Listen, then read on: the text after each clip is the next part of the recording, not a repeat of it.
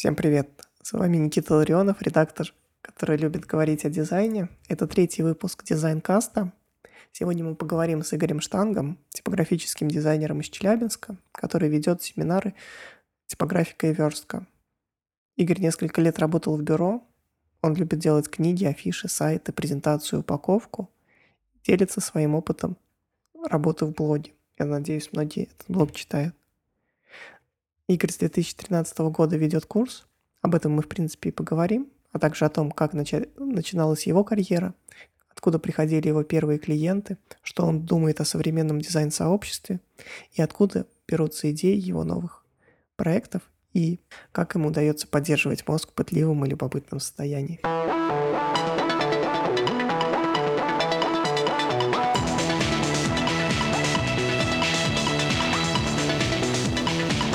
Я предлагаю начать тогда с Блица. Главное отвечать быстро. А, можно отвечать, я не знаю, пространно, можно отвечать длинно, но думать об этом быстро. А, Игорь, скажи, какое твое любимое занятие? Мне нравится делать что-нибудь из ничего, особенно что-нибудь красивое из ничего. Например? Ну, что угодно, ну, в том числе дизайн, э, ну, и в принципе, то есть мне нравится что-то создавать. Наверное, самое главное. То есть такой процесс созидания. А к чему ты от...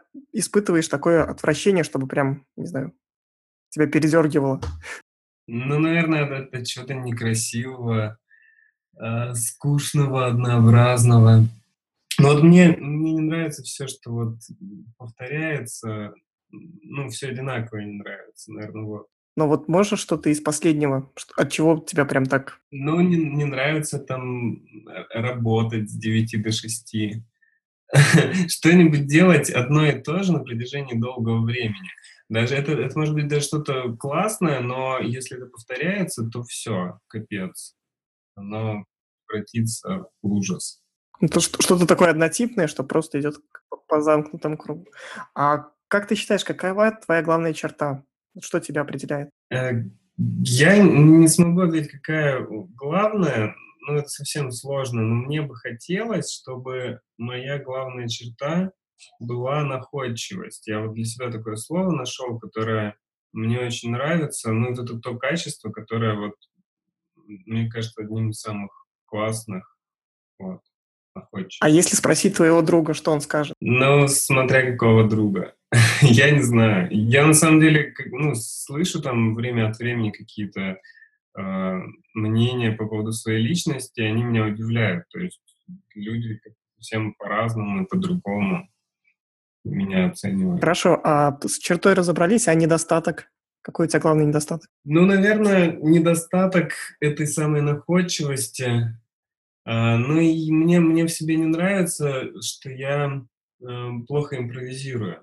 То есть я не умею себя вести в, в таких неожиданных ситуациях, когда надо быстро принимать решения, быстро что-то делать, придумывать. Вот я совершенно не приспособлен для этого. Вот если я спланирую, все будет хорошо, а если вот это произойдет внезапно, там, в работе, в жизни что-то, вот я не умею себя никак вот в таких ситуациях находить. А ты делаешь что-то, чтобы с этим недостатком, не знаю, справиться, чтобы научиться импровизировать? Мне кажется, бессмысленно что-то с этим делать, ну, как бы раз мозг у меня так работает, я стараюсь избегать таких ситуаций, вот и все. То есть э, или готовиться к ним, или готовиться сразу к нескольким вариантам ситуаций, чтобы ну, вот не попасть. Можешь сказать свою идею о счастье? Я считаю, что у меня есть такая фраза, даже я для себя ее придумал, не в счастье, счастье.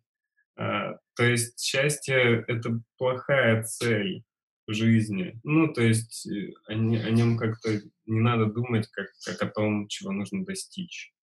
А, ну, потому что оно как бы само либо есть, либо нет, непонятно, как его достичь. Ну и, например, э, недавно, так давно в книжке читал Николас Насим Николас Талеб, у него такая теория виа негатива.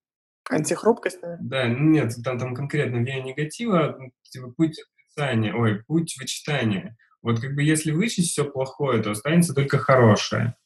Вот и все. Так же, вот если из, из жизни своей все плохие какие-нибудь деструктивные факторы убрать, то ты, в общем-то, должен стать счастливым.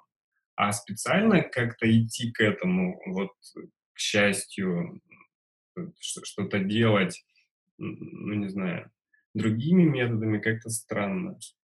Но это непонятная цель, ее же нельзя измерить, а, поэтому вот. Ну, то есть счастье – это отсутствие какого ну, не негатива, а отсутствие того, что делает как раз несчастливым, что ли.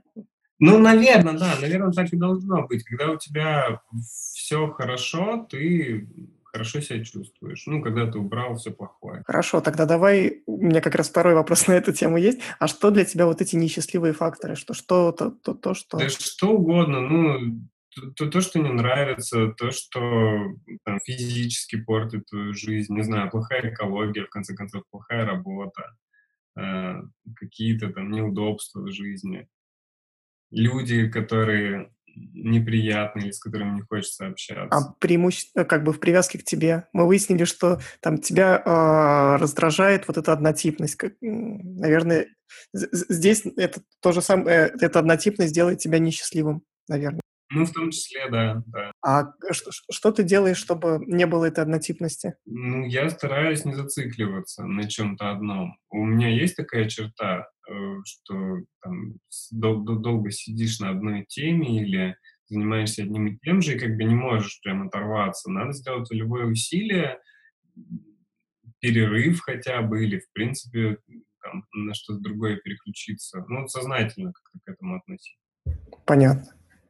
А, смотри, еще вопрос, который такой идет к связке, к основной части, наверное. А, как ты считаешь, что для тебя дизайн? Ну, со создание чего бы то ни было, в принципе, вся человеческая деятельность — это дизайн. Все, что создано человеком, по сути, является... То есть любая деятельность, я не знаю, рождение ребенка — это дизайн? Нет, ну, ну это и не только человеку свойственно, но создание того, чего нет в природе и не предполагалось. Окей. А вот сейчас э, идет, не знаю, такая широкая мода, наверное, а, называть дизайн э, дизайном решения задач.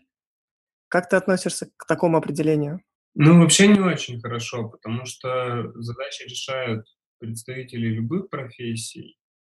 А, собственно, в этом и есть суть профессии, что это решение каких-то специфических задач. А, которые там не могут решить другие люди, которые требуют определенных там знаний, опыта. Вот, дизайн — это, да, решение задач, но такая формулировка не описывает ничего. А, и, ну, часто недостаточно просто решить задачу. Решить задачу там бизнеса могут э, другие представители других профессий, дизайнера. Э, вот именно ну, как я считаю, да, что дизайнер должен решать задачи красиво, если так вот очень упрощенно это называть. Ну, красиво в каком плане, чтобы слушателям? Ну, в визуальном, в визуальном, если говорить о графическом дизайне или все, что связано с, со зрительным восприятием. Просто там, в, в моем понимании, там категория красиво – это достаточно такая субъективная материя. Ну, так и есть, да. Ну, все Слушай, это очень глубокая мысль. А можешь ее немножко разбить? Почему не стоит идти к счастью? Почему не в счастье счастье? Окей. Я думаю, что тогда мы с Блицем можем закончить и переходить уже к вопросам там, более профильным, наверное. А у тебя филологическое образование, правильно? Угу. А что ты заканчивал? Филологический факультет Южноуральского государственного университета ты говоришь, что это образование много дало в, при, в привязке к дизайну. Ну да, я иногда такую фразу говорю. Можешь для наших слушателей, наверное, еще раз объяснить, что, что филологическое образование может дать дизайнеру? И вот, я не знаю, зачем дизайнеру идти на филфак? Ага, ну, вообще не надо идти на филфак дизайнера. Это у меня так получилось. Я просто интересовался языками, литературой, вот всеми гуманитарными дисциплинами, поэтому пошел. То есть я других путей для себя тогда не видел. А как мне это помогает? Ну, во-первых, в дизайне много текстов, с этими текстами надо иметь дело. Вот, раз я умею писать, э, умею редактировать, э, то мне проще намного с этим. Ну, или, по крайней мере, пишу без ошибок в основном. тоже помогает. А, ну, вот вот самое главное это. То есть если ты не боишься текста, знаешь, как с ним работать, для тебя как бы это какая-то понятная сущность, то вот и с версткой проще, и с дизайном целиком. Ну, а чт чтобы не бояться текста, а, наверное, мо можно, я не знаю, больше читать там, либо получить какой-нибудь там журнал или нет? Нет, это это другая деятельность. Читать- это одно, тут тут надо как раз писать, то есть создавать или там редактировать, модифицировать как-то. А, чтение- это немножко другое. А ты не жалеешь, что у тебя нет там, я не знаю, художественного образования, нет профильного дизайнерского образования? Эм, ну, профильное я бы и не смог, наверно, получить. Ну нет, не жалею, конечно. Э, мне кажется, дизайн- такая область, где, ну, не обязательно, как врачам, да, 6 лет, э, учиться, чтобы полноценно работать. А, тут есть выбор: ты можешь, поучиться понемножку везде, можешь сам попробовать в работе, э, что-то делать уже и и и, как бы опыт получать такой. Вот, тут, много вариантов. Поэтому нет, не жалею. А где учиться молодому дизайнеру- не знаю, потому что я нигде не учился сам. Э, работал, фрилансил, ну, посещал какие-то мастер-классы, читал книжки. Ну, для меня это была хорошая школа, мне кажется. Ну, вот ты говоришь, что много вариантов есть у молодого дизайнера именно в плане практики. Ну да, и и практики, и сейчас тем более. Сейчас-то вот как раз есть где учиться. Лет 10 назад, 15, особенно в провинции, э, этих вариантов просто не было или они были очень сомнительные. Вот, а сейчас выбор просто огромный. Слушай, а там де 10-15 лет назад не стоял вопрос по поехать, я не знаю, в Москву, куда-то еще? Ну, я думал, конечно, об этом, но это совсем какая-то была тогда для меня нереальная история: и с переездом, и с оплатой обучения, и вообще куча всего. То есть я тогда не смог.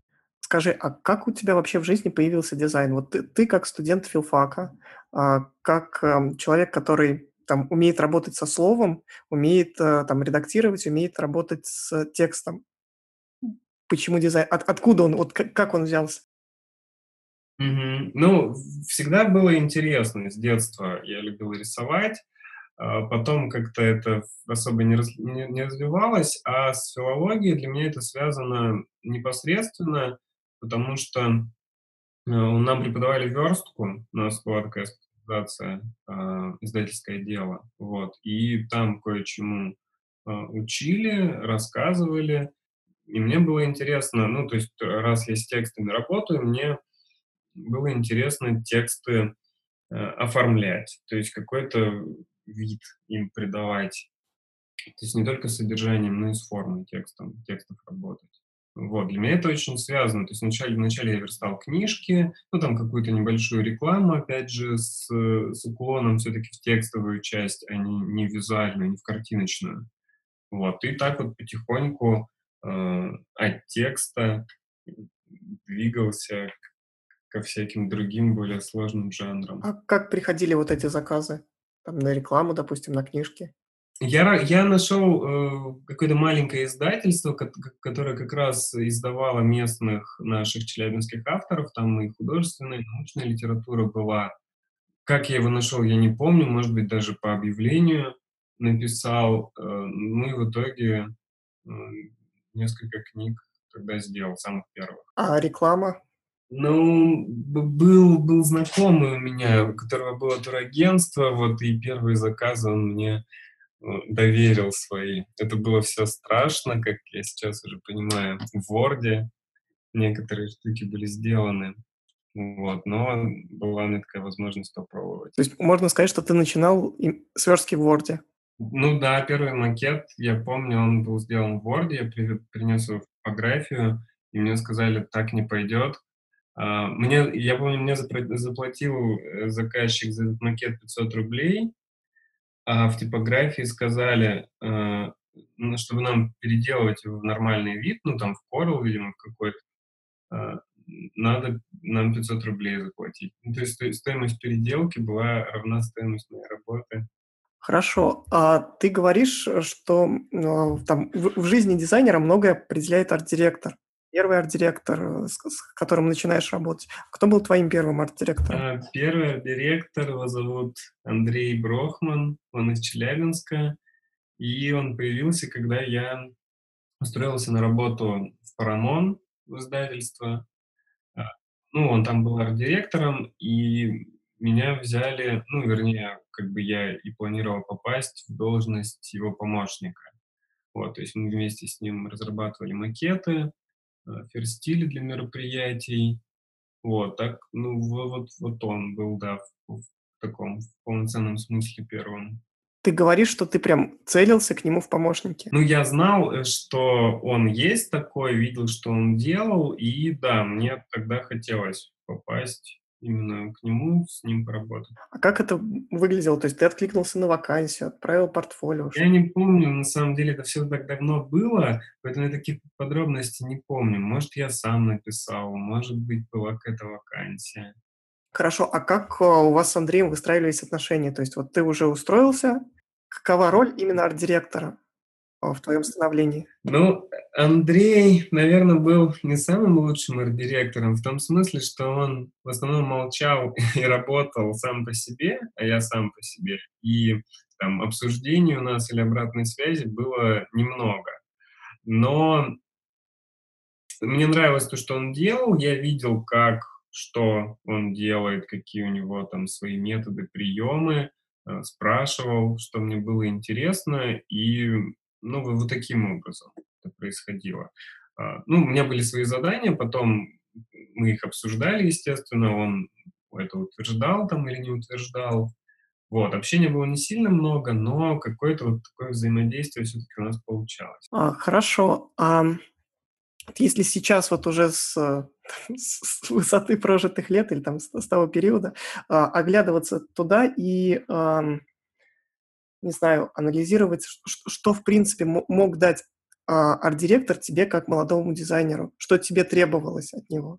Требовалось больше обратной связи. Это самое главное в обучении. Когда ты не просто что-то делаешь, а когда ты делаешь и получаешь обратную связь. И после этого понимаешь, что ты сделал хорошо или плохо, а, или что-то между, и понимаешь, как это исправить. Ну, или сам понимаешь, или тебе подсказывают. Вот, та- та- так, в общем-то, процесс роста и происходит. Ну, то есть в этом плане молчаливый Андрей был, наверное Он классный дизайнер, он делал классные штуки. Вот, что-то я смотрел, подсматривал, какие-то приемы перенимал, но как бы, ну и ограничивалось это моими вопросами. да. То есть он как-то так, так привык, видимо, работать в одиночку. Смотри, получается, после "Парамона" ты попадаешь в бюро. Можешь рассказать об этом? Как ты, в принципе, попал в бюро и Но это я помню, да. У них всегда был зеленый коридор, То есть такая функция, что да- даже если нет вакансии, можно написать, отправить портфолио, а, какой-то рассказ о себе, и, возможно, что-то там а, улыбнется тебе удача. В общем, я так сделал, и так и получилось. Мы с Артемом поговорили. А, Не сразу, там долго все, это тоже происходило, эти разговоры, вопросы. Хорошо. Ам, ты хотел сам в бюро? Вот на тот момент? Да, мне, мне было интересно, мне нравилось то, что они делают, а, нравился их подход, к- так- то, как он был описан на сайте, а, ну, их портфолио, в общем-то, нравилось. И мне было интересно, в принципе, узнать, смогу ли, имею ли я шансы туда попасть, и как- каковы эти шансы. Ну, вот я взял и отправил, А, и мне повезло. А ты еще на тот момент в "Парамоне" работал. Да, я работал в Парамоне, но я уже планировал уходить, потому что я проработал там 2 года, и у них специфика такая, что каждый год, а, повторяются одни и те же мероприятия, и, ну, в общем, такая цикличная работа. Вот я эти 2 цикла пережил, и что то мне стало уже скучно. То есть мы там с Андреем Брохманом сделали 2 редизайна, э, на которые, в общем-то, меня и звали, ну, вернее, основная задача моя была сделать 2 журнала. А, вот. И работы какой-то такой прям интересной, большой уже не было. Поэтому я и думал, что что мне делать дальше. Получается, что там с Артёмом вы пообщались, и он становится твоим арт-директором? Или как это устроено в бюро? А, ну, на самом деле посложнее. Тут на тот момент было 2 дизайн-контура так называемых, соответственно, 2 арт-директора. То есть в каждом дизайн-контуре свой арт-директор. А, но я могу сказать, что для меня бюро, в принципе, всё целиком, все люди, которые тогда работали на тот момент, а, они для меня стали таким большим коллективным арт-директором, потому что я общался, ну, по разным проектам я общался с разными людьми. А вот насколько такой коллективный art-directing, я не знаю, как это правильно сказать, а, что он тебе дал? Вот в в отличие от твоего первого опыта, если там сравнить. Мгм. Ну, в бюро как раз другая ситуация, там очень много обратной связи. Ты не делаешь что-то, и это никуда не уходит, а ты делаешь, это обсуждается много раз, мно многими людьми, там проходит несколько стадий. Сначала у ведущего дизайнера, а, ты получаешь какую-то обратную связь или просто получаешь, потом у арт-директора. Вот. И и как раз вот, да, когда у тебя много мнений, пусть, может быть, разных, да, не всегда правильных, не всегда адекватных, но тем не менее, это очень помогает, э, по-новому смотреть на свою работу, учиться, ам, вот, что-то новое пробовать. Вот. Это да, наверно, самый такой классный вариант, когда ты работаешь в команде, эта команда активная, то есть она, принимает участие в твоем проекте, ну, такое живое участие. Не просто там где-то издалека отстраненные правки какие-то пишет, а вот, ну, то есть это ваша общая задача. Как ты можешь описать свой прогресс вот за время работы в бюро? Ну, на мой взгляд, очень большой. Я это понял, э, потому когда через год, где-то уже год проработав там, сел переверстывать свой, небольшой проект. Это был сайт, и я его сделал настолько по-другому, ну, и настолько лучше, как мне кажется, что я понял: вот да, а, в веб-дизайне я сильно продвинулся. Потому что раньше я им занимался постольку-поскольку, совсем там микро микропроекты какие-то были, в основном полиграфия. Вот. А в бюро это был дизайн для экрана, дизайн сайтов, э, интерфейсы. Вот. И для меня этот год был очень таким насыщенным. Смотри, а, я в блоге у тебя нашел 3 записи о бюрошных проектах. Это, электронный журнал "Главбуха", ам, гайдлайны для "Актиона" и картриджи. Т3? Т Т Т2. А какие еще были проекты? О чём ты можешь говорить? А, эти были большие просто, они тянулись из месяца в месяц, э, особенно актионовский проект. Вот. А что-то еще я не вспомню. Там были какие-то доделки или, ну, совсем небольшие штуки. Вот. Эти самые такие знаковые. Очень много было всего для "Актиона", не только вот электронные журналы, а вот ку куча куча всякой мелочи сопутствующей. В итоге ты уходишь из бюро. А, почему так случилось? Ну, меня уволили. И и слава богу, и правильно сделали. А почему слава богу, если такой там большой прогресс? Ну, я, да, говорил, что это хорошая школа, э, очень хорошая школа, но как место работы, далеко не самое лучшее, ну, по крайней мере, для меня. А, мне там, по большому счету, не нравилось работать. Я понимаю, что мне понимал, и что есть у меня какой-то прогресс, но для меня всё это было на самом деле одним большим мучением. Э, то ли я им не подошел, то ли они мне не подошли, то ли не то время, не те проекты, но в целом, вот если так вот говорить, да, нет, мне, скорее не понравилось работать в бюро. Несмотря на все плюсы. А можешь сказать о минусах? Я не знаю, насколько это Ну, как у меня было. Во-первых, я всё свободное время, отводил работе. Её было, достаточно много, и приходилось часто, ну, там, непрерывно сидеть или, по крайней мере, возвращаться к работе постоянно. Вот. не знаю, может быть, я к этому ритму или там к к этому к этой нагрузке не сумел привыкнуть. Плюс, э, тебе постоянно практически нужно быть на связи, и это немножко или даже немножко выматывает. То есть ты не можешь отключиться полностью, там, выключить телефон, компьютер. Ам, м, ну, как бы вот, постоянно надо быть на связи, с кем-то общаться, что-то обсуждать там и с клиентами, и с внутренними дизайнерами. И, ну, не знаю, меня это сильно выматывало. Необходимость вот поддерживать общение практически каждый день, иногда несколько раз в день. Ну, видимо, этот режим не для меня. Мгм. Ну, то есть вот такая большая нагрузка и постоянно там необходимость быть в онлайне. Да, да. Ну, и она в итоге какая-то была однотон мо монотонная нагрузка. Как раз то, что мне не нравится. Плюс вот эти затяжные проекты. Они большие, объемные. Понятно, что их не сделаешь ни за неделю, ни за месяц. Они длились, вот, актионовские проекты, как вот я пришел, так они, а, в течение нескольких лет и после меня еще долго продолжались. Вот. Но когда ты работаешь так долго над одним проектом, мусолишь там одни и те же штуки, видишь одни и те же картинки, это очень Получается, после бюро ты ушел во фриланс. А И как сейчас выглядит твой, я не знаю, рабочий день? У тебя нету, м, нет бюро, у тебя нет, э, я не знаю, какой-то компании, которая бы тебя там Ну, вообще, я очень рад, что я сейчас так живу и работаю. На самом деле проектов у меня сейчас немного.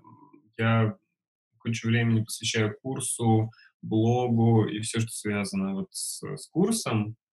А, проекты беру те, которые нравятся, которые сильно небольшие, чтобы их успеть в короткий срок. А, ну ну, то есть ты, получается, берешь маленькие проекты, а, и, э, там те проекты, которые ты можешь там уложить в то время, когда ты за ком Да, да. А, хорошо, а, у меня такая проблема случилась. Я пытался найти твое портфолио и не смог. То есть чтобы вот вс все эти, пускай небольшие проекты, были где-то в в одном месте там сложены. А почему так? Почему нет какого-то единого портфо или, может быть, я плохо искал?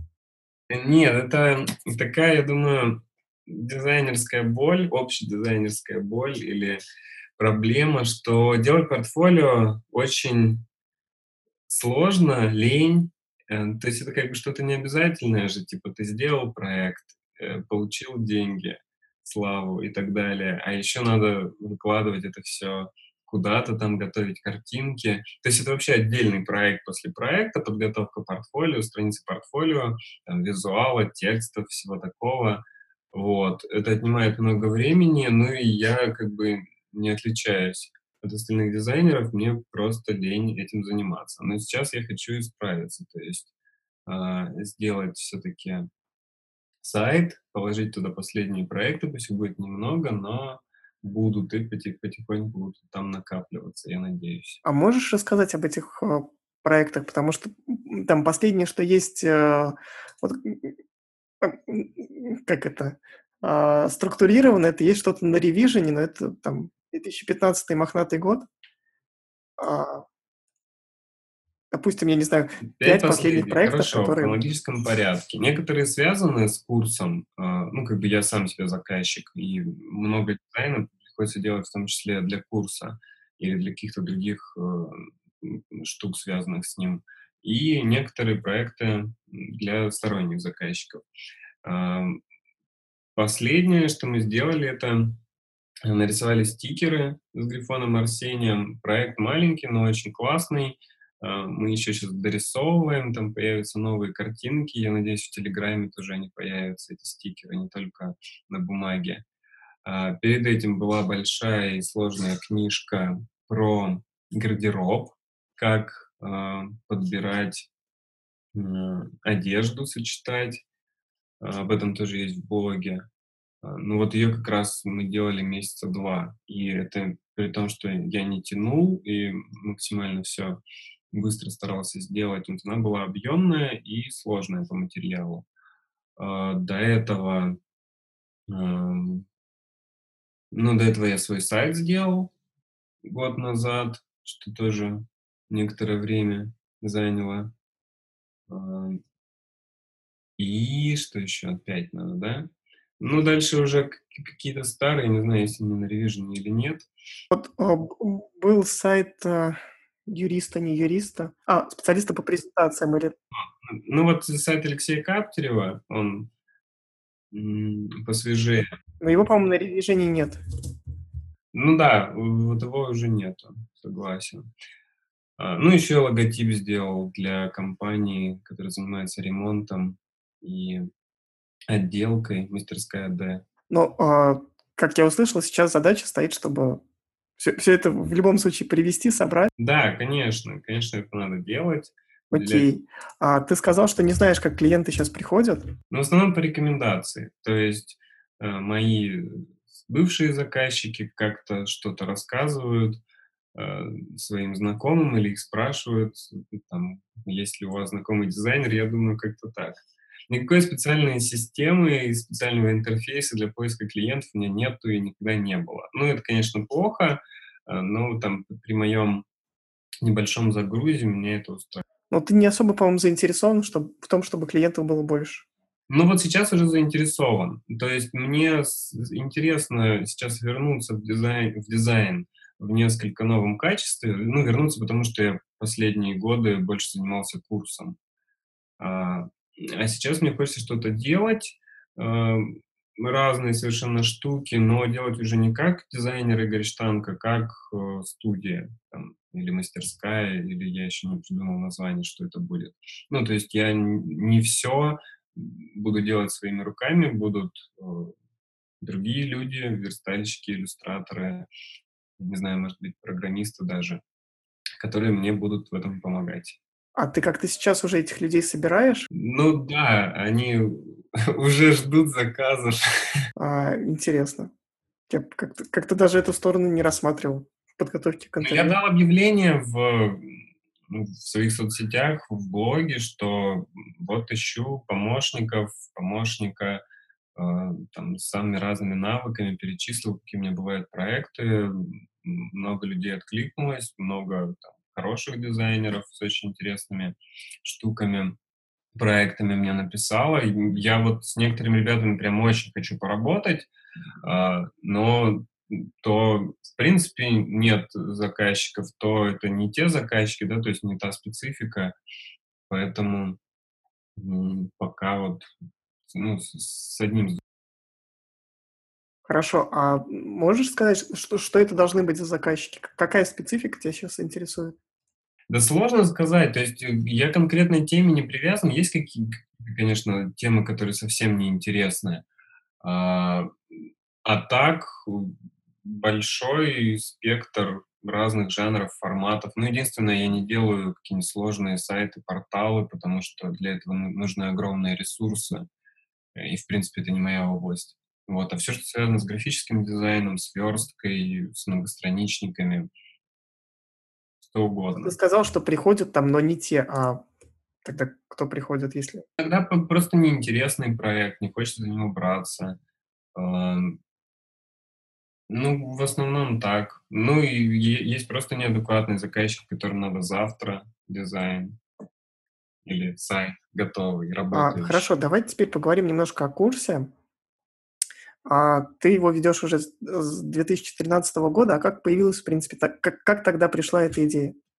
А, по, наверное, по хронологии ты в тот момент ли либо уже ушел из бюро, был там. Да, ну, по по-моему, да, думать я начал, когда еще там работал, ну, потом только это долго всё собиралось. Ам, я, честно говоря, не помню, как, ну, тоже это всё не сразу произошло у меня в голове, а, пришел я к этой мысли.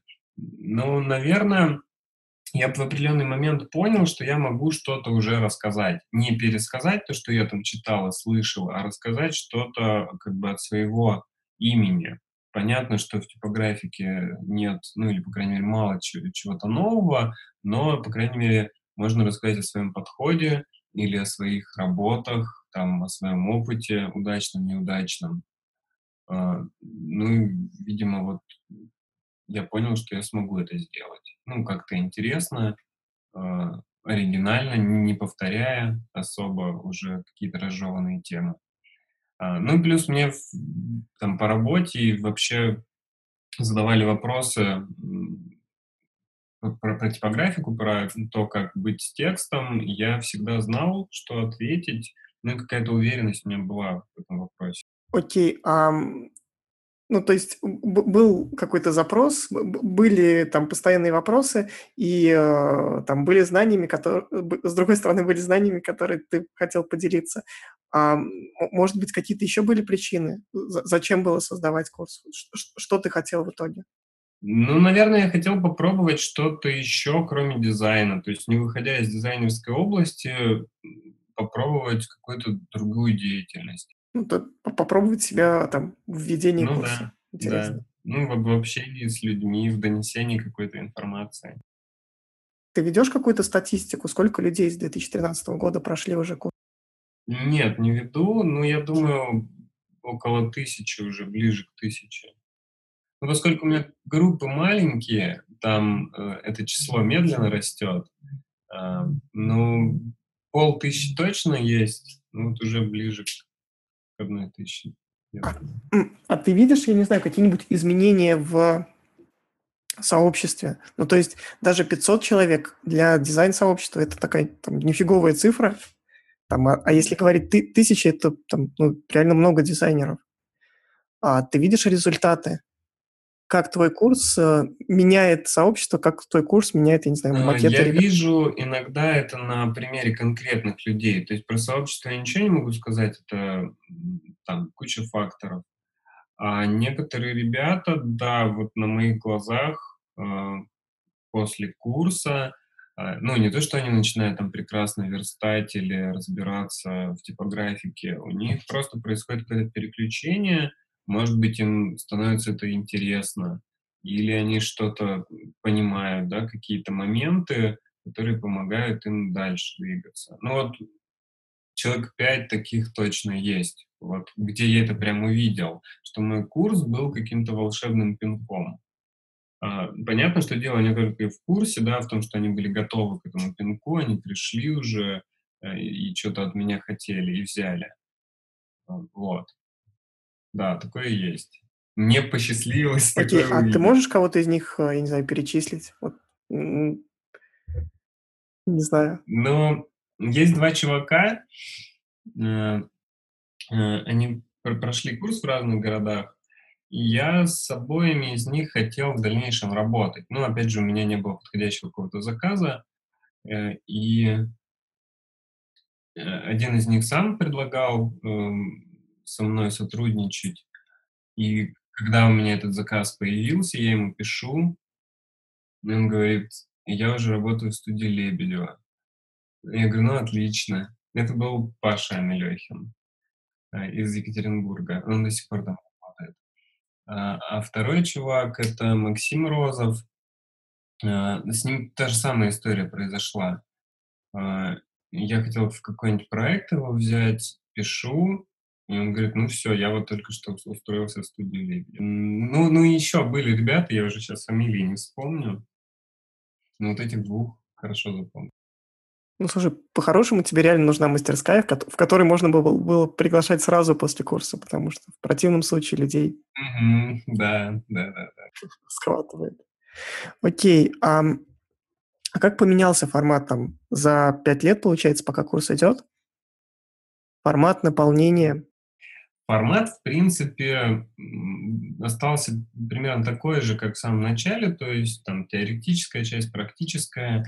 Э, что я, ну, моя задача, да, на протяжении, вот, как, как я веду курс, куда я его хотел двигать, я хотел делать, делал его более живым, более интерактивным, то есть стало, стало больше практики, теории поменьше, теория тоже стала, ну, как, как мне кажется, менее занудной.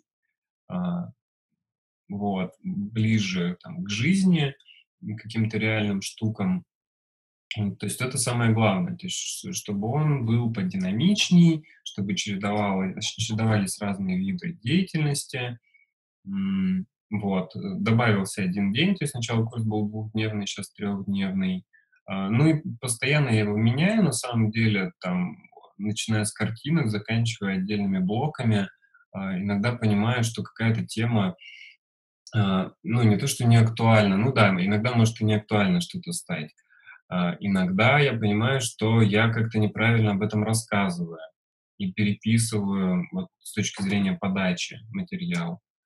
А, иногда заменяю некоторые темы. Иногда мне просто надоедает что-то одно и то же рассказывать. Я могу тему убрать, написать, например, об этом в ЖЖ и рассказывать о чем-то новом. А как ты это понимаешь? Ну, то есть вот сейчас это звучит вот там, я не знаю, что вот поменялось, я не знаю. Как, а, как тебе приходит а, понимание, что нужно что-то поменять? А, ну или мои личные ощущения. Например, если совсем сразу скучно рассказывать, значит и другим будет скучно, скорее всего. А, иногда вижу обратную связь, то есть некоторые задания там делают с большим интересом, некоторые с меньшим. Вот, значит, надо думать, как, как сделать так, чтобы было всем интересно. Смотри, а, а кого ты сейчас, я не знаю, видишь идеальным слушателем курса? Кому на него стоит прийти? А, стоит прийти дизайнерам, которые уже поработали, э, накопили вопросы, у которых есть опыт, но нет там, понимания или нет какой-то системы в голове. Вот это, наверное, идеальный контингент. Ну или не дизайнеров, да, которые, в принципе, чем-то э, похожим занимаются, там, в области дизайна крутятся. То есть люди уже с опытом и с каким-то ну, своим багажом знаний проектов. А вот, вот с такими людьми, во-первых, мне интереснее, потому что нам есть с ними о чем поговорить. Мне не нужно им э, объяснять какие-то очевидные штуки, азы, что такое кернинг, что такое трекинг. Вот. И им, я думаю, это максимально полезно, потому что у них есть уже свой опыт, есть что вспомнить, есть к чему предложить эти знания, а, и они, соответственно, это воспринимают намного лучше. То есть для них это не какие-то абстрактные штуки, а вот вполне реальные приемы, там, способы, методы, которыми они могут пользоваться. Раньше они делали интуитивно, там, и, и не знали, как это оценивать, да, и как к этому относиться. А после курса у них, может быть, появится понимание, а, что, что хорошо, что плохо, что работает, что не работает. Скажи, а имеет смысл на курс идти, я не знаю, повторно? А, ну...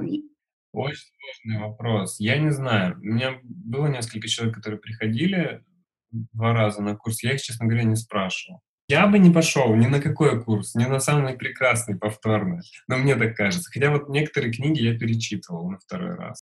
Просто учитывая, что ты меняешь наполнение, меняешь материал. Но он, он все равно остается...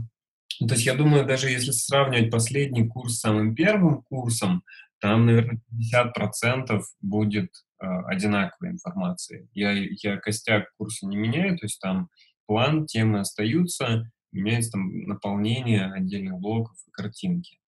Вот. А, то есть там поменяется, может быть, э, между двумя курсами там 10, 20, 30 процентов.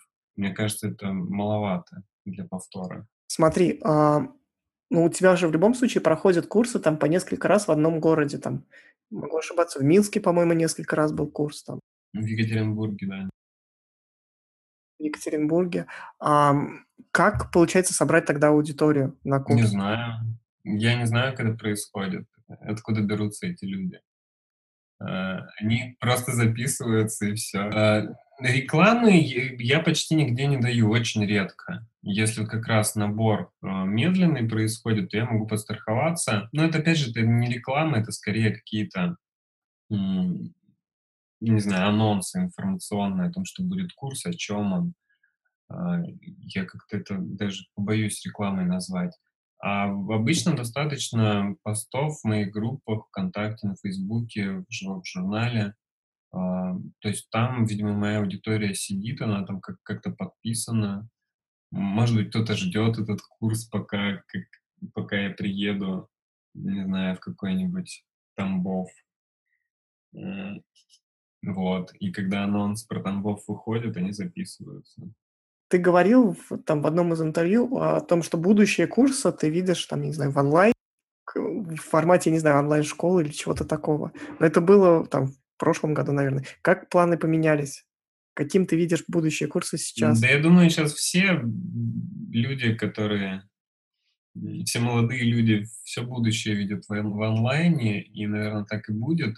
А, насчет курса я не знаю. То есть я пока до сих пор не понял и не придумал, как а, его перенести онлайн, чтобы он при этом остался таким же эффективным, интересным, живым, как вот а, реальный курс оффлайновый.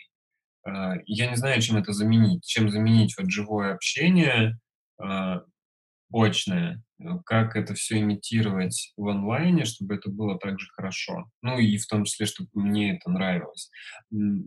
Это в том числе, да, такой вопрос для меня тоже. То есть как э, вести, для меня вести курс в офлайне намного интереснее, потому что я приезжаю в другой город, прихожу э, в какой-нибудь коворкинг или в студию, где это все проходит ребята туда приходят. То есть они встают со своих стульев и приходят. Это уже хорошо.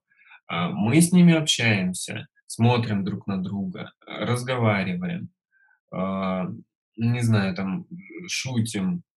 А, вот. Они знакомятся друг с другом при этом. Вот это, кстати, такой еще момент очень интересный, который я заметил ну, сразу же, что люди как-то еще между собой взаимодействуют, и это тоже круто. А в онлайне ты сидишь на стуле, они сидят на стуле, вы смотрите в монитор, ну да, тоже разговариваете, может быть, смотрите друг на друга, но это все, как-то все это очень тухло, по-моему.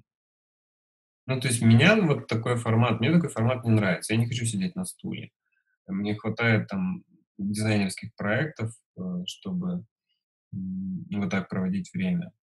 А курс для меня это что-то такое живое, настоящее, ну, практически праздник, что ты приехал куда-то, к тебе пришли люди, и ты вот с ними, э, не знаю, движуху куда делаешь, макеты верстаешь, переверстываешь, общаешься, они тебе вопросы задают, ты им вопросы задаешь. Вот. Мне кажется, вот это самое интересное обучение. Тогда вопрос, зачем переносить? Ну, не знаю. Ну, э, переносить зачем? Что есть города, в которые я никогда не приеду.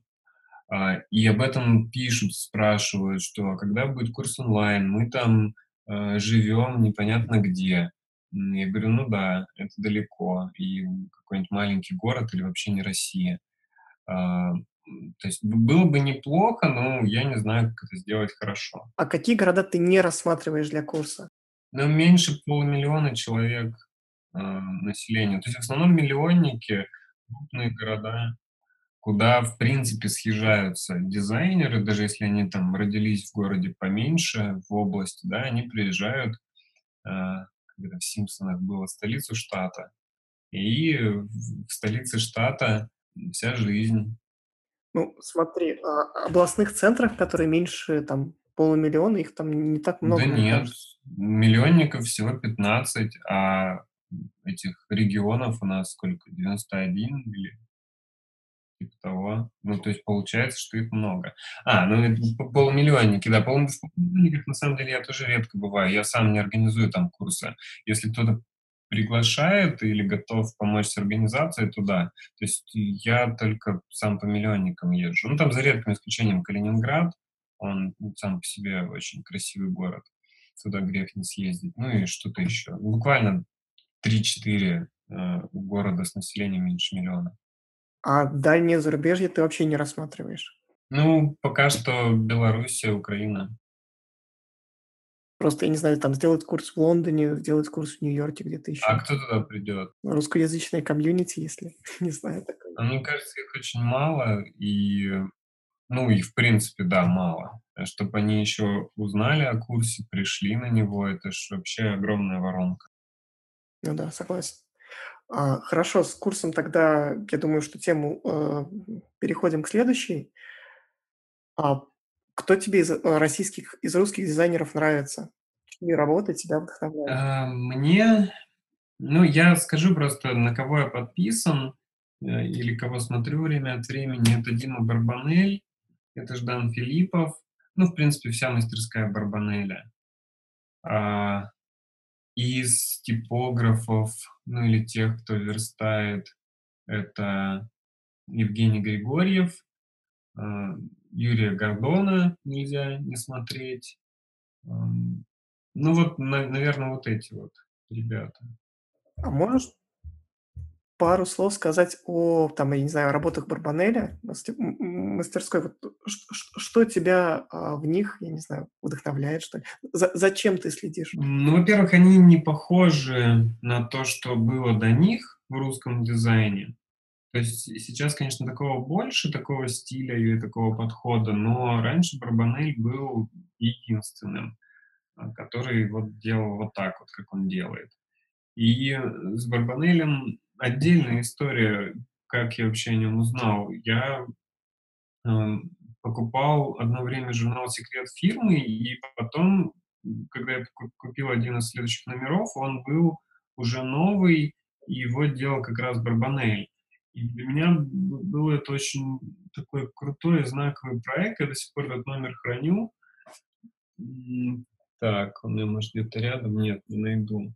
Не помню, за какой год. Нет, найду. Сейчас, секунду. Так, тут написано декабрь 2009 года. Вот, меня настолько впечатлило то, что я увидел, как он сверстан, как он сделан, а, ну, абсолютно все, что я стал смотреть на, на, на то, что делает Барбанель, ну и до сих пор этот журнал, вот я его перелистываю, сколько уже, почти 10 лет прошло, он до сих пор крутой, там, несмотря на стиль, который, может быть, пройдет скоро, а, он крутой вне времени. Вот. Но учитывая, что он у тебя там даже практически под рукой, это, блин, это такое нифиговое на самом деле а, признание заслуги и иллюстрация. Ну да, да. А, вот еще первый номер, вот первый номер в редизайне, он отличается от остальных, а, потому что, ну, я думаю, тут участие Димы было максимальным, и он напечатан даже на другой бумаге, чем последующие номера выходили. Ну, то есть он такой максимально концентрированно барбанелевский, как мне кажется. Потом они от некоторых штук и от некоторых смелых ходов уже отказались ну, как бы адаптировали его, этот макет для жизни, там что-то попроще сделали. А ты не смотрел фильм, вот сейчас вышел, который «Сто лет дизайна»? Ой, еще нет, но хочу посмотреть. Я тебе очень советую, потому что там последний э, в серии э, вот этих там маленьких миниатюр как раз Дима, и он говорит, наверное, такую штуку, которая прям до мурашек, ну, не знаю, меня, по крайней мере, проняла. А, поэтому очень советую. А, хорошо, а каким ты, в принципе, видишь развитие сейчас дизайн-сообщества? То есть ты перечислил реально крутых дизайнеров. А что должно произойти, чтобы таких дизайнеров стало больше, наверное?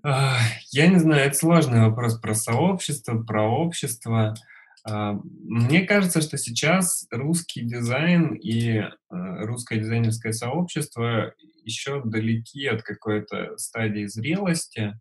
Но это видно, если сравнивать там, наш дизайн с европейским дизайном, дизайном или с американским. То есть у нас история дизайна э, очень короткая. То есть, ну вот, по-моему, как, как по, по моим ощущениям, да, этот дизайн современный, он возник только в конце 90-х.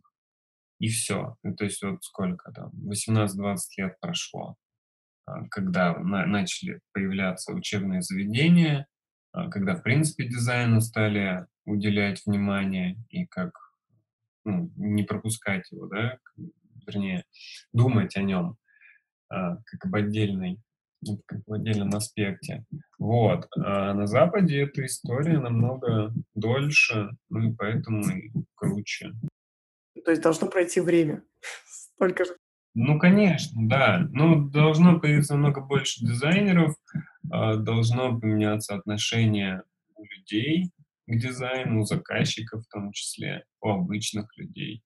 А, до сих пор у нас в России все, что связано с э, дизайном, с визуальным восприятием, с красотой, оно недооценивается. То есть это какая-то штука, которой можно пренебречь, которую можно пожертвовать ради, ну, там, чего-то другого, не знаю, ради прибыли, ради функции.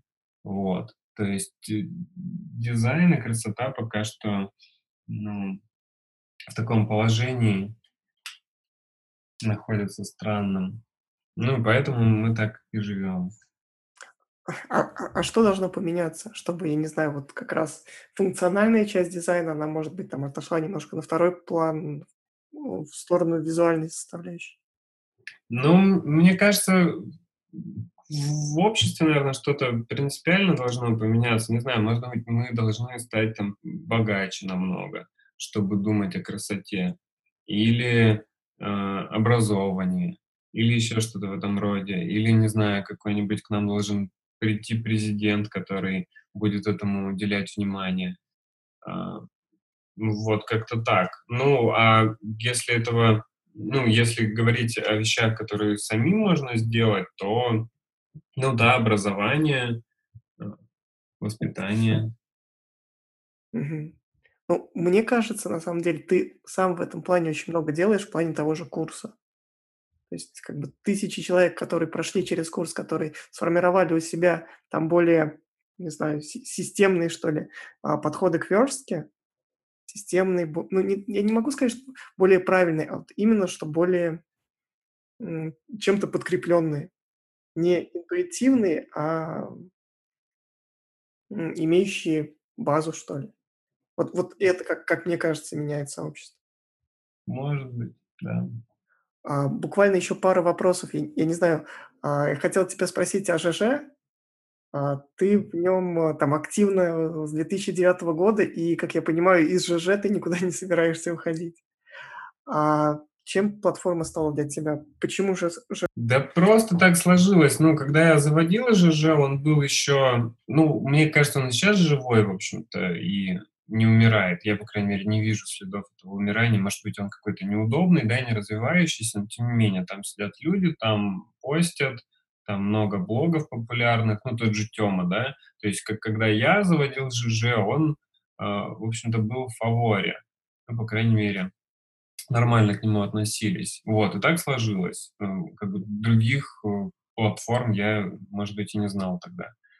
А, сейчас мне как-то уже странно переходить, и непонятно зачем. Мне кажется, я больше потеряю, если перейду. У меня все ссылки ведут именно на ЖЖ. Вот, а так они станут все неактивными, или, по крайней мере, люди будут переходить и видеть, что блог уже умер, не ведется давно. Зачем мне это надо? Ну, то есть пока он работает, пусть будет там. Неважно, где это. Он же, ну, нормальный, там можно статью прочесть. а, ну, там ничего страшного нет в плане дизайна, функциональности. Его считают динозавром, ну окей. Ну, просто если там говорить о типографике, не знаю, типографике ЖЖ, то там какая-нибудь идея или там, я не знаю, какой-нибудь бложек на "Вордпрессе", его можно сделать более условно типографским, что ли. Не, ну ЖЖ тоже можно сделать более. В ЖЖ также настраивается. Там есть даже стили очень классные, красивые, можно самому написать. Просто мне это особо не надо. У меня там на самом деле немножко подредактирован дефолтный стиль. А, я его довел до какого-то состояния, которое меня устраивает простыми методами. А, вот. Там, ну, не мелкий шрифт, не сильно длинная строка и так далее. Идея, конечно, выглядит лучше, но у меня все время ассоциация такая с ней, а, что туда надо писать какие-то идеальные заметки. Ну, потому что, она выглядит очень стерильной, очень чистенькой, очень аккуратной, и, соответственно, и посты должны быть такими же, а для блога это как-то не очень подходит. То есть мне было бы сложно писать в идее, мне мне бы казалось, что, ну, мой материал не соответствует этому оформлению. Вот. А когда оно немножко такое странное, неряшливое, как-то и проще, наверное, пишется. Я Илье, кстати, об этом говорил, что для меня идея слишком стерильна. Там должны быть какие-то идеальные Просто я тексты. почему спросил именно, там, не знаю, типографики, э, ЖЖ. А, у тебя сайт там, я не знаю, выстроен д по попиксельно буквально, с сеточкой, со всем остальным. А, ну, вот в идее как раз есть вот этот немножко хаос, что ли. хаос платформы. Хаос не самого блога, а хаос самой платформы. Вот так она выглядит. Мгм. Но он не виден, по крайней мере, этот хаос. Ну, то есть он он есть везде, да, конечно, в какой-то доле, но для меня она, наоборот, очень очень такая причесанная. Не, и я, наверно, неправильно сказал. Я про ЖЖ хотел сказать. Да-да-да. А, про ЖЖ? Ну да, да.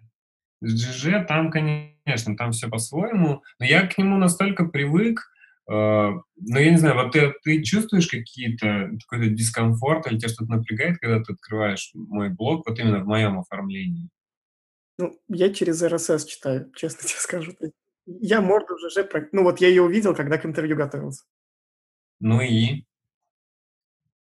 Он тебя напугал, не понрав Я смог найти всё, что там искал, на самом деле. Ну, то есть с функциональной точки зрения вопросов нет.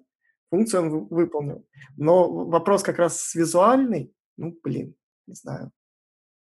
Ну, то есть совсем ты считаешь, что это страшно? Это только моя позиция. Но мне кажется, что это умеренно страшно. Далеко до крайней степени. Вот, но в конце концов, вот у того же Тёмы блог на ЖЖ до сих пор, он у него он мелким текстом и вообще, ну, там неудобный. А, ну, мне кажется, он менее читаемый, чем мой стиль в блоге, но тем не менее это не мешает ему иметь кучу подписчиков и так далее. Ну, тут, э, с одной стороны, вопрос привычки, а с другой стороны, там, если контент качественный, то уже форма, она там Ну, вот я я на этой мысли пока остановился. Поэтому и не меняю. Понятно. А, буквально 2 финальных вопроса. 1: что тебе помогает, а, поддерживать мозг в пытливом, любопытном состоянии, в том, которое, ну, у тебя есть? А как как ты себя, я не знаю Я, ну, как говорил же, я стараюсь переключаться, то есть не зависать слишком долго на одном проекте, на одной деятельности, на одном вообще чём угодно. То есть заниматься, не знаю, только типографикой, там, только шрифтами на протяжении долгих лет, это тоже может быть скучно. А, то есть, хочется, там, в другие области дизайна залезть, что-то попробовать.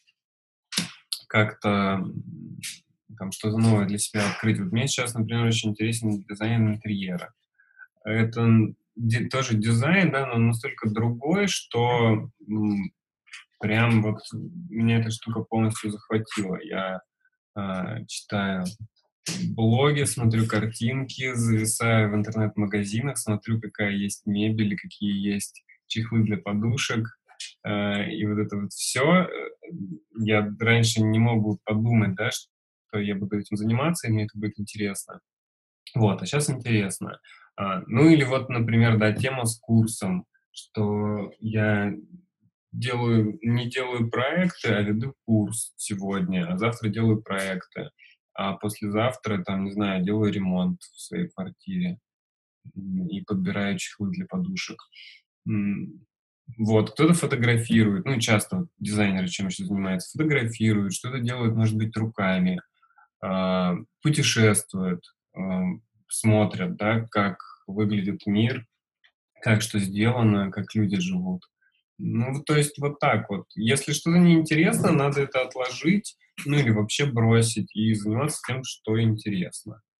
Если вот сейчас хочется именно это, там, почитать именно эту книжку или, а, там, заняться вот ка какой-то такой деятельностью, не знаю, пойти побегать, а не сидеть делать дизайн, то надо этим и заниматься. Ну, то есть не надо себя заставлять что-то делать. Смотри, я еще, знаешь, о чём забыл спросить?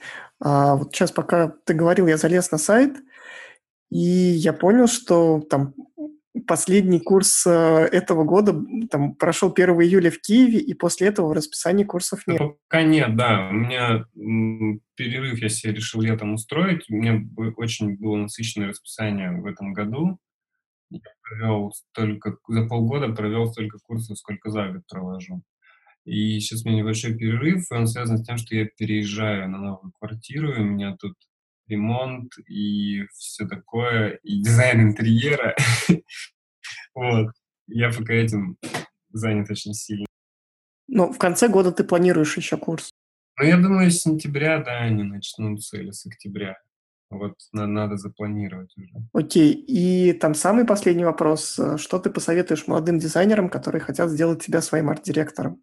Ну, прийти ко мне на работу, записаться, написать на почту, сказать: "Вот я такой, у меня есть, э, портфолио или что-то похожее на портфолио".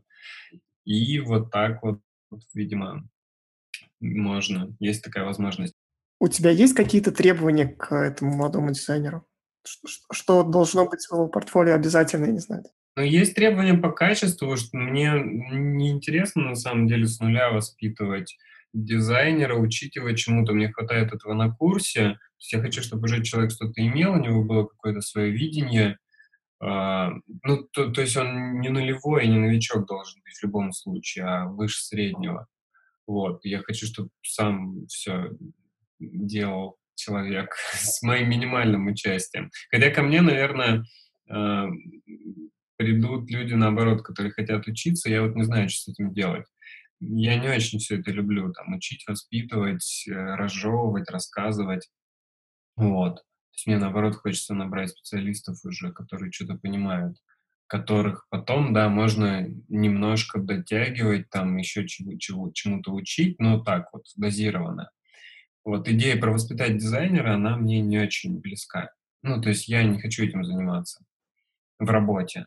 То есть в работе я хочу, чтобы все делалось быстро, хорошо, там, и, и при возможности без моего участия, ну, с минимальным моим участием. Вот. То есть ты ищешь таких самостоятельных специалистов, которые уже могут что-то делать сами? Ну да, хотя бы свою какую-то часть проекта. То есть вот если он верстку делает, то он ее должен сделать хорошо сам. То есть я ему, чтобы не разжевывался, здесь надо такой вот, здесь другой, э, и какой шрифт подобрать. Ну, то есть максимальная самостоятельность. Там, или иллюстратор, да, чтобы я ему не рассказывал, как картинки рисовать, тем более, что я не знаю, как рисовать. Ну, я надеюсь, после вот этого подкаста кто-то обязательно напишет на почту и а, придет в мастерскую. Да, почта есть везде в интернете, там можно, я несложно найти, у меня один ящик. А, ну и самый-самый последний вопрос, чисто корыстный. А ты можешь мне как интервьюеру дать обратную связь? Тебе понравилось вот это интервью? Насколько тебе было комфортно в подкасте? Что можно улучшить? Вопросы неплохие. Ну, вот с самого начала, как я увидел, они все по существу, все про меня, то есть тут нет каких-то общих вопросов. Иногда вот мне не нравится какие-то... Ну вот про счастье, вот я не знаю, как у тебя получилось, ты угадал, потому что у меня есть такая тема в голове, счастье, несчастье. А вот общих вопросов остальных был, почти их не было. Ну, только вот в Блице. Но опять же, они какие-то нормальные, то есть я, я знал, как на них отвечать. Иногда что-нибудь зададут, и я думаю, блин, то есть какая-то философия. Мне когда надо что-то вот рассуждать на общую тему, я такое терпеть не могу. У тебя вот в этом смысле хорошо. А, да, окей. Может быть, вот опять же, а, у нас не очень диалог, да, получается, что ты задаешь вопросы, я на них отвечаю. А если бы это было как бы вот диалогом, это было бы, наверное, интереснее слушать. Но я не знаю, как это сделать. Вот это... Ну, с диалогом проблема, что мы как бы удаленно записываемся. То есть мы, нет, нет, никакой проблемы нет. Ну вот я э, слушал буквально вчера на каком-то радио, может, на Европе Плюс, там же постоянно они гости какого-нибудь приглашают, да, и беседуют с ним. Вот у них обычно классно получается. Там тоже, конечно, есть вопросы, но, ну, я не знаю. Мне кажется, это выглядит... Ну, когда ты сидишь с гостем в одной студии, ты можешь его...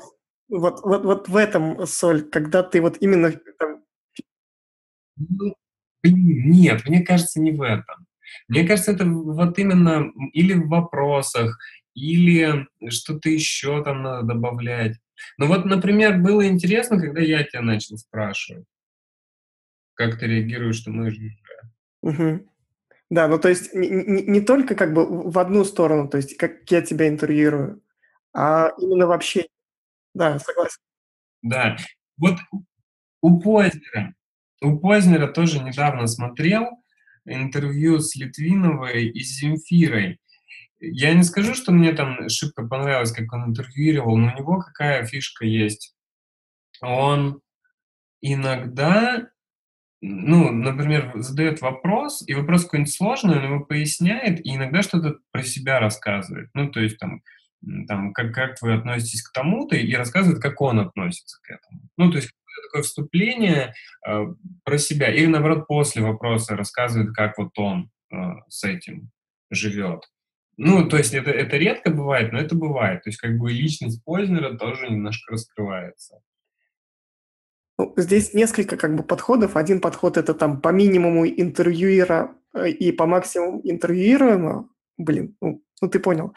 А другой подход это именно познеровский, когда он дает еще себя, дает свою личность. Я не знаю, насколько там интересно будет э, слушателям, если я начну много давать себя. То есть я не знаю. Э, смотри, мне кажется, это нормально, потому что ты же как бы на равных со всеми общаешься. Ну, как бы так предполагается. Ну, я не знаю, ты, конечно, помладше, да, чем большинство, ну, чем три твоих э, человека, да, но, но, тем не менее, это как-то несущественно в данном случае. Вот. Ну, мне так кажется. Я услышал, спасибо за обратную связь. Я надеюсь, мне получится в следующ... на следующий подкаст э, позвать э, Диму Барбанеля. О, мне кажется, это очень сложно. Ну, круто, если... Это... Ну, у меня а, идея основная по подкастам, что я в следующий выпуск зовут человека, которого посоветовали в прошлом выпуске. Да ладно, меня не, не советовал.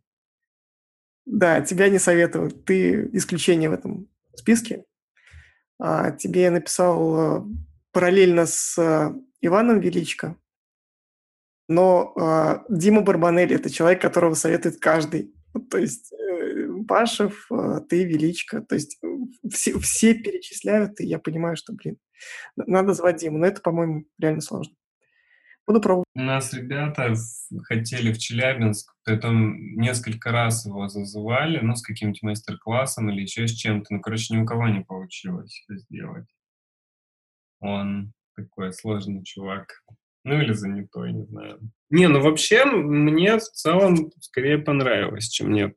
Но видишь, у меня проблема с, э, со спонтанностью. Я, конечно, подготовился, но я, короче, плохо так все рассказываю. Да ладно, отлично получилось, мне кажется. Вот, в принципе, спасибо большое за этот чат. Ну, уже почти за полтора часа. А, да, было клево, мне понравилось. Вот. Все тогда. Пока-пока. Ага. Давай. Пока.